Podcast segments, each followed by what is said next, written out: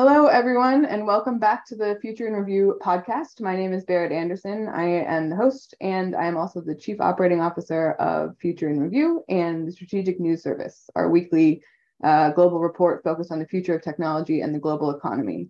And I'm here today with uh, a new friend of mine, Richard Socher, who uh, Richard and I met at Fortune Brainstorm this year in Aspen. And Richard is the CEO of You.com, which is a competitor to Google. So we're going to talk a little bit more today about why anyone would take on that Herculean task, uh, how things got started, and what it means, and how it, how it feels, and like what the strategic considerations are to try to build a competitor to a company that has essentially a monopoly on search. Um, so Richard, thank you so much for for being with me and us here today. It's really great to see you again. Thanks for having me. Um, so I'm curious if you could tell me, I think your your previous role before doing this, you were were you the chief scientist at Salesforce? Right. Mm-hmm. And what about that experience led you to think I should build I should build a Google competitor? I, I actually had the idea about eight years ago or so at the end of my PhD. Oh, really? Uh, and I just couldn't quite shake it off. But it's such an audacious task, and I, you know, was a, an academic for ten years. It felt too audacious uh, to really go after it right away. Eight years, ten years ago, also no one was really complaining yet about Google and its privacy violation and the engagement loops that it would suck you in, and the fact that it was just so many ads. All these problems have gotten worse and worse over the last couple of years with Google. Uh, and so more and more people are now noticing it and also worrying about their privacy, their time, and, and having some kind of agency and control over their information diet. Um, I'm curious, you know, you I'm sure you see a lot more about this than the average person. What do you think are the most egregious examples of privacy theft for someone who maybe is not quite up to date on on what Google is doing behind the scenes and is kind of just you know happily using their Gmail and, and Google Docs setup. Like, what to you are are things that make you would make you as a consumer say this is not okay? So there's sort of very high level things uh, with the whole economy uh, that that struggles uh, and is less efficient because of Google, and then there's sort of user specific things. Uh, users specifically uh, often complain about the fact that they search for something once and then it follows them around the internet forever. Mm-hmm. They decide yeah. not to buy it, or they did already buy it, and then it right. follows them around, and it's just kind of an annoying experience. So that happens more and more. Uh, and then, of course, the fact that you can be hyper targeted and it can almost undermine democracy uh, in some insidious ways uh, are not ideal. And then people also are shocked when they learn that Google isn't just following them around when they're on Google and on YouTube, but it's almost everywhere else on the web too, where they have tracking pixels that follow you around. Uh, and so even on some very personal private pages that you know people usually try to go into incognito mode for, Google is still actually tracking them and identifying what kinds of preferences do they, do they have, what kinds of medical issues do they have, and then sell that to the highest bidding advertiser whenever they make a query later on. Interesting. Okay. And so what so you have how long when did you found you and how long has it been around? What's that evolution been like? yeah, we, we started in 2020 uh, at the end of 2020 and we launched in November uh, last year. So just been around for a little more than like nine, 10 months. Wow. And, and did it, did, did it take you a long time to build? You know, it took it took almost a year, uh, you know, as we we're ramping up the team uh, to get, and of course we launched like a few months into it in a private beta and, and got some initial feedback, and then thought we're good enough. Um, yeah. November last year, but it, it's kind of one of those tasks um, similar to, I actually love this quote from Mark Hawkins, better, better, never done. Um, uh, Mark Hawkins, uh, the former CFO at Salesforce. Uh, better, never done. Like yeah, that. better, better, never done. Like you are, you know, you can, and, and search is so, it's so, so true for search, right? That yeah. you can you always do better uh, in various ways. Even, you know, companies like Google that have been at it for 20 years that have unlimited resources, are still not doing that well on so many searches. And I'd love to maybe show you one emblematic example of that. Uh, is that okay right now? Yeah, yeah, go for it. Nice. Uh, I'll just show you kind of an example. If you're a developer, for instance, a programmer, and you want to compute, uh, have a direct computation for a Fibonacci function, kind of a mm-hmm. function, Google will show you a bunch of lists of blue links. Maybe you can look at people also ask and you know kind of get more blue links and um, and and that's it. And that's just not really helping you program that answer. And then if you look on you.com you have a Stack Overflow app and you see a piece of code and you have a copy and paste button and then boom, you're done.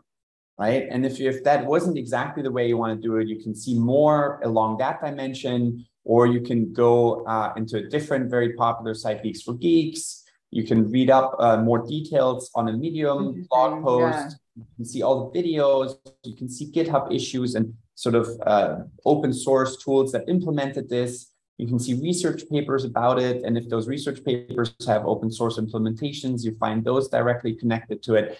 And you just compare that and you're like, well, obviously you.com is better. Like it's such a better experience for developers. And it's just one of the many uh, use cases that we really dug in, looked at what's the job to be done here. You want to code something, you want to get something done you don't want to spend time like watching a ton of videos. Sometimes you do, sometimes often you don't. You really and, just want the basic instructions right away. Yeah. And I, you know, I think it's you guys you guys are clearly going after the developer aspect of the market as an inroad to a broader search uh, which is really smart because developers, as we all know, are early adopters, right? They're always trying new tools or they're you're like learning new things. They're eager to to like um, and it, it seems to me that the other thing that sets you apart from its competitors is that, you know, looking through the search results that you just showed me, it's clear that you have weighted the results uh, according to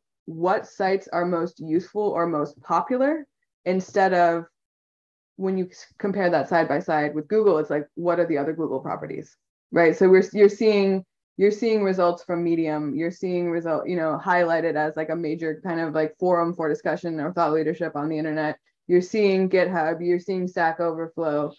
Um, and that that you know could seem rather basic but it's actually pretty revolutionary in the world of search and it goes uh, even further in that you actually have control over those kinds of apps. So if you go to you.com slash apps, you can actually like not install, right? Because unlike on your phone, you don't need to actually install a search app. But mm-hmm. the, the equivalent of installing is preferring, and then the AI will know if it's relevant. Oh, so you actually have control over your personal algorithm, is what you're saying. Exactly. You can up. You be you you have become the trainer for your personal search algorithm. Exactly. And you can say, you know, I want to see more Twitter and more Reddit, or I don't want to see W3 school, which some people really dislike, but then it is coming up in search results all over. But here you can just say, I don't want to see it as eh, often. Yeah. Same with news. Interesting. Very interesting. So let's, you launched, you know, less than a year ago publicly. How, what has the uptake been like so far? it's been surprisingly well. We're several. Uh, it's been going really well. It's been several years ahead of where DuckDuckGo was when when they launched. Uh, already hundreds of thousands of users, and uh, yeah, it's it's growing, growing every hundreds week. of thousands of users focused. And are those people primarily developers? Like, what is the breakdown of people you're seeing open to trying these new? So we don't have a perfect breakdown because we believe in privacy. So we don't yeah. like yeah, true. super well. Uh, but we, you know, we get some sense uh, in aggregation, uh, and it is our largest uh, group of, of users, uh, our developers, and those are also folks that they use search 30 to 60 minutes a day to find right. solutions. There's an interesting survey from Stack Overflow that just came out a few weeks ago, and so compared to the average user who might just be like, I don't know, Fort 150, go to the Fort site, yeah, yeah. look for the weather, and that's it. And then so maybe the only two searches they make that day like they might not see as big of a difference yet, you know, and if they don't care and they're about their privacy and their information diet and their time and efficiency, then then there's less of a strong sale. But for developers, it really matters to have a good search engine. And so how do you balance uh the what is your business model? It's I'm guessing it's still ad based, or is so, that incorrect?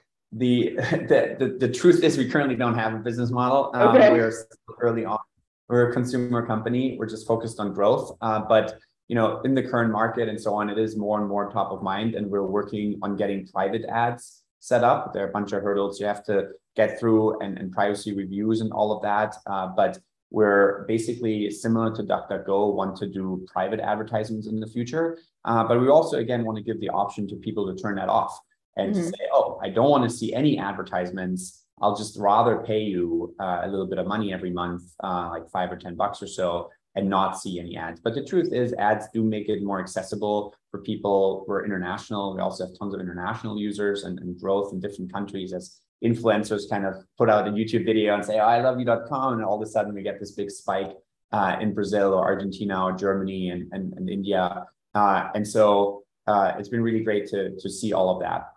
But yeah, so it's have you thought like have you thought about in I'm sure you have so but have you thought about how you will I mean I, private ads is great and and um like I love the you know option it seems like you're very much focused on the user, right? And what they want, right? So yeah, yes, you can have no ads if you want and pay a little bit of money, or you can have ads and pay and not pay and pay, you know get it get it for free. Have you thought about how to balance, you know, particularly as you grow? I'm assuming you're going to continue growing over the next couple of years.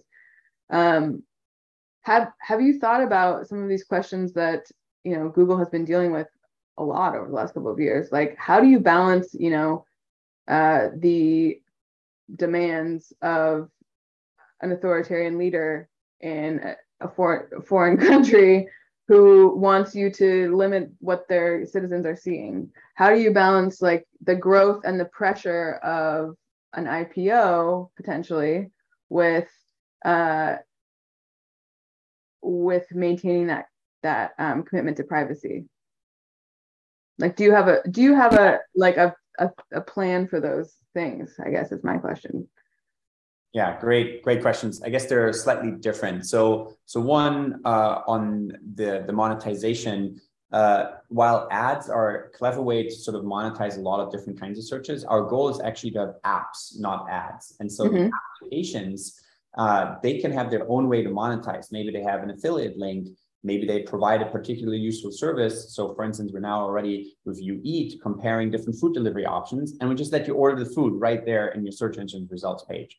Or you want to do some copy editing, you want to have an AI help you write a blog post. You just basically have you write you.com slash write, and it'll just write you uh, a whole blog post. And, and then you know you pay for those services rather than the ads that lead you somewhere where you may eventually buy that service. And the App Store is also uh, opening up. So we're actually this week launching our first uh, open platform app where we didn't actually implement the app, but other companies can participate, you know, in uh, our privacy, security, and speed requirements and, and, and, guidelines. They can participate on that first page of the search engine's results page, and that I think is a reason why a lot of companies would rather see us succeed uh, than continuing to paying this Google tax. There's some crazy stories about Google I could tell you if we, if we have some time about almost like racketeering mafia like structures that, that the sales team sometimes employs there. Um, but to answer your other question, we internally believe very much in trust, facts, and kindness as our three values. And so we will not allow uh, governments to, to change and, and bias our search results. Uh, we also believe that users should have that control. So you can actually, you know, select thumbs up, thumbs down, uh, the kinds of sources that you prefer. Uh, and we're continuing to increase those and asking users for feedback of what kinds of sources they want to see. And then also maybe eventually once we see kind of folks getting one uh, one direction, maybe we'll show them the other side uh, and and have kind of here's a discovery section where right. you only want kind of news. Maybe it's good to see the other yeah, perspective. Yeah. Oh, maybe it's not as bad or not as good as as you think it is, and that's that's something I found very helpful. Getting beyond the filter bubble. Exactly. Like here's so, here's where you you know i've seen some interesting studies on that uh, like showing people where they fit into the intellectual kind of like universe or political universe and and and and demonstrating what folks in other parts of the ideological space think and are talking about is actually helpful uh, in reducing political polarity. So that sounds very interesting. Um, so let's talk about the Google part, because this is, I think, the, the trickiest challenge to building a Google competitor. What have you experienced how is that how has that shaped your your role and your journey as a ceo what have you like what challenges have you come come up against in that way so uh, there, there are so many. Um, it's it's kind of rough. Uh, I'll just do a couple concrete ones. One is we have a Chrome extension to actually change the behavior of your URL navigation bar, where you would type in, you know, your searches and, mm-hmm. and website addresses. And so it's like it, it takes some convincing uh, and and sort of providing people an amazing experience and everything to get people to say, all right, I'm going to make that switch. I'm going to change my URL bar and default to you.com rather than to Google. Once you do that, it waits for a few seconds and then there's a pop-up. Uh, and if you just make, just click OK on the pop-up, then boom, we're actually gone and Google is back to be the default. And then you actually have to read it. We're like, are you sure you want to change your search engine to you.com? Blah. And the default button, it's sort of blue and the the right one is no, I want to switch back to Google. And the sort of white on white background button in the bottom left is the like, no, I actually want to keep you.com. That's why I just installed this extension. And so that is one of the examples of, of how you know Google owns the operating system, the browser, and everything, uh, and and use that uh, monopoly power in for their own. Then on top of it, we have an Android app uh, mm-hmm. where we uh, basically allow you to put a little search box widget on your home screen so you can search directly from your home screen. Well, if you install it and you want, you even turn on the option to get that search box, it's on your second home screen, or on the first home screen, there's. Uh. And then Google pays $15 billion a year uh, to Apple Apple uh, seems to care a lot about privacy on, on the right hand, but on the left hand, they get these $15 billion from Google. Uh, and so, you know, every year, it's just like, let that sink in, how much money Google extracts from its users uh, to be able to pay $15 billion a year to Apple to be the default. And iPhone users very often don't change the defaults. And so they're there. And not only that, but Apple also somehow doesn't allow you to change your search engine to anything I that they. That. And so we had to build an entire iPhone browser and search app that is now at the bottom of my shortcuts bar here instead mm. of Safari.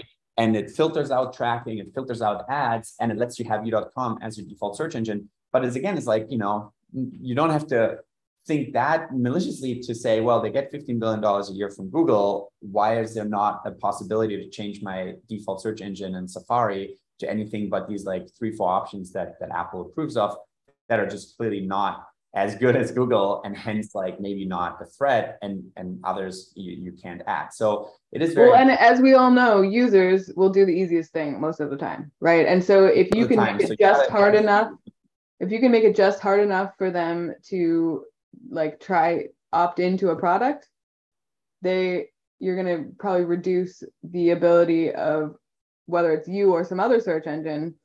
But I mean, how what has the actual impact of that been for you?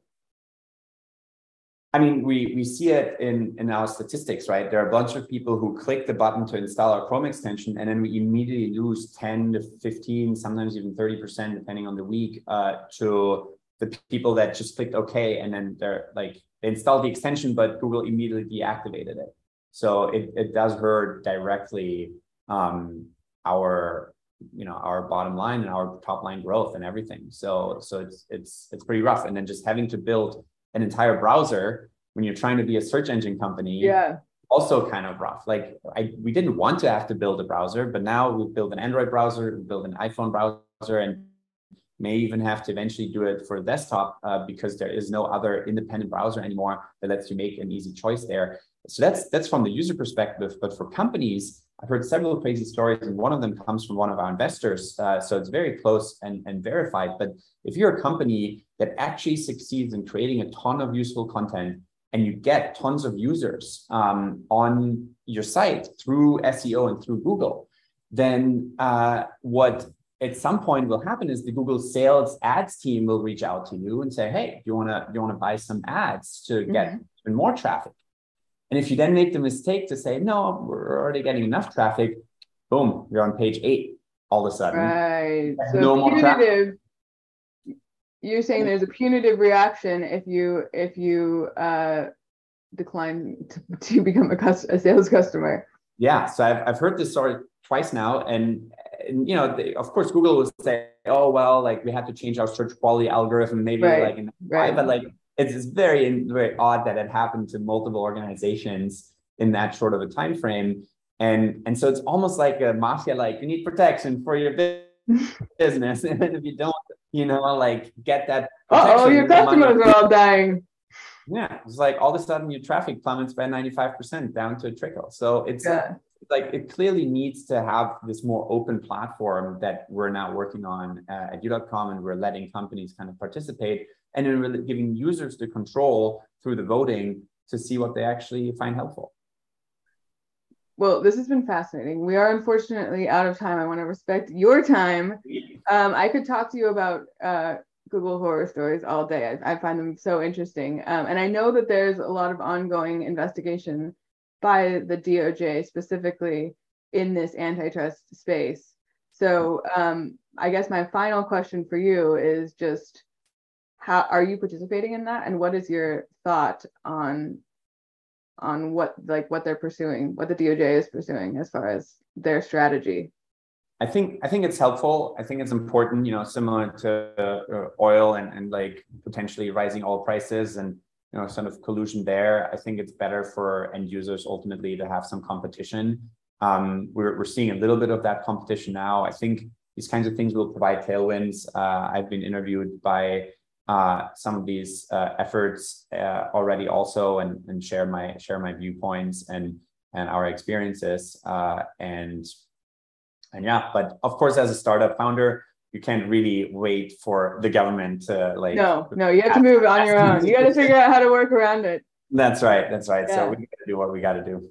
Well, um, thank you so much for joining us. You are now an honorary member of Fire is a very family focused company. So you're now an, an honorary member of the Anderson family and the SNS tribe. So um, hmm. I'll be sending you free a free membership. Um, but we please let us know if there's anything we can do to support you on your entrepreneurial journey. And uh, we really appreciate your time. Thank you so much. Thank you, Berit. Boom.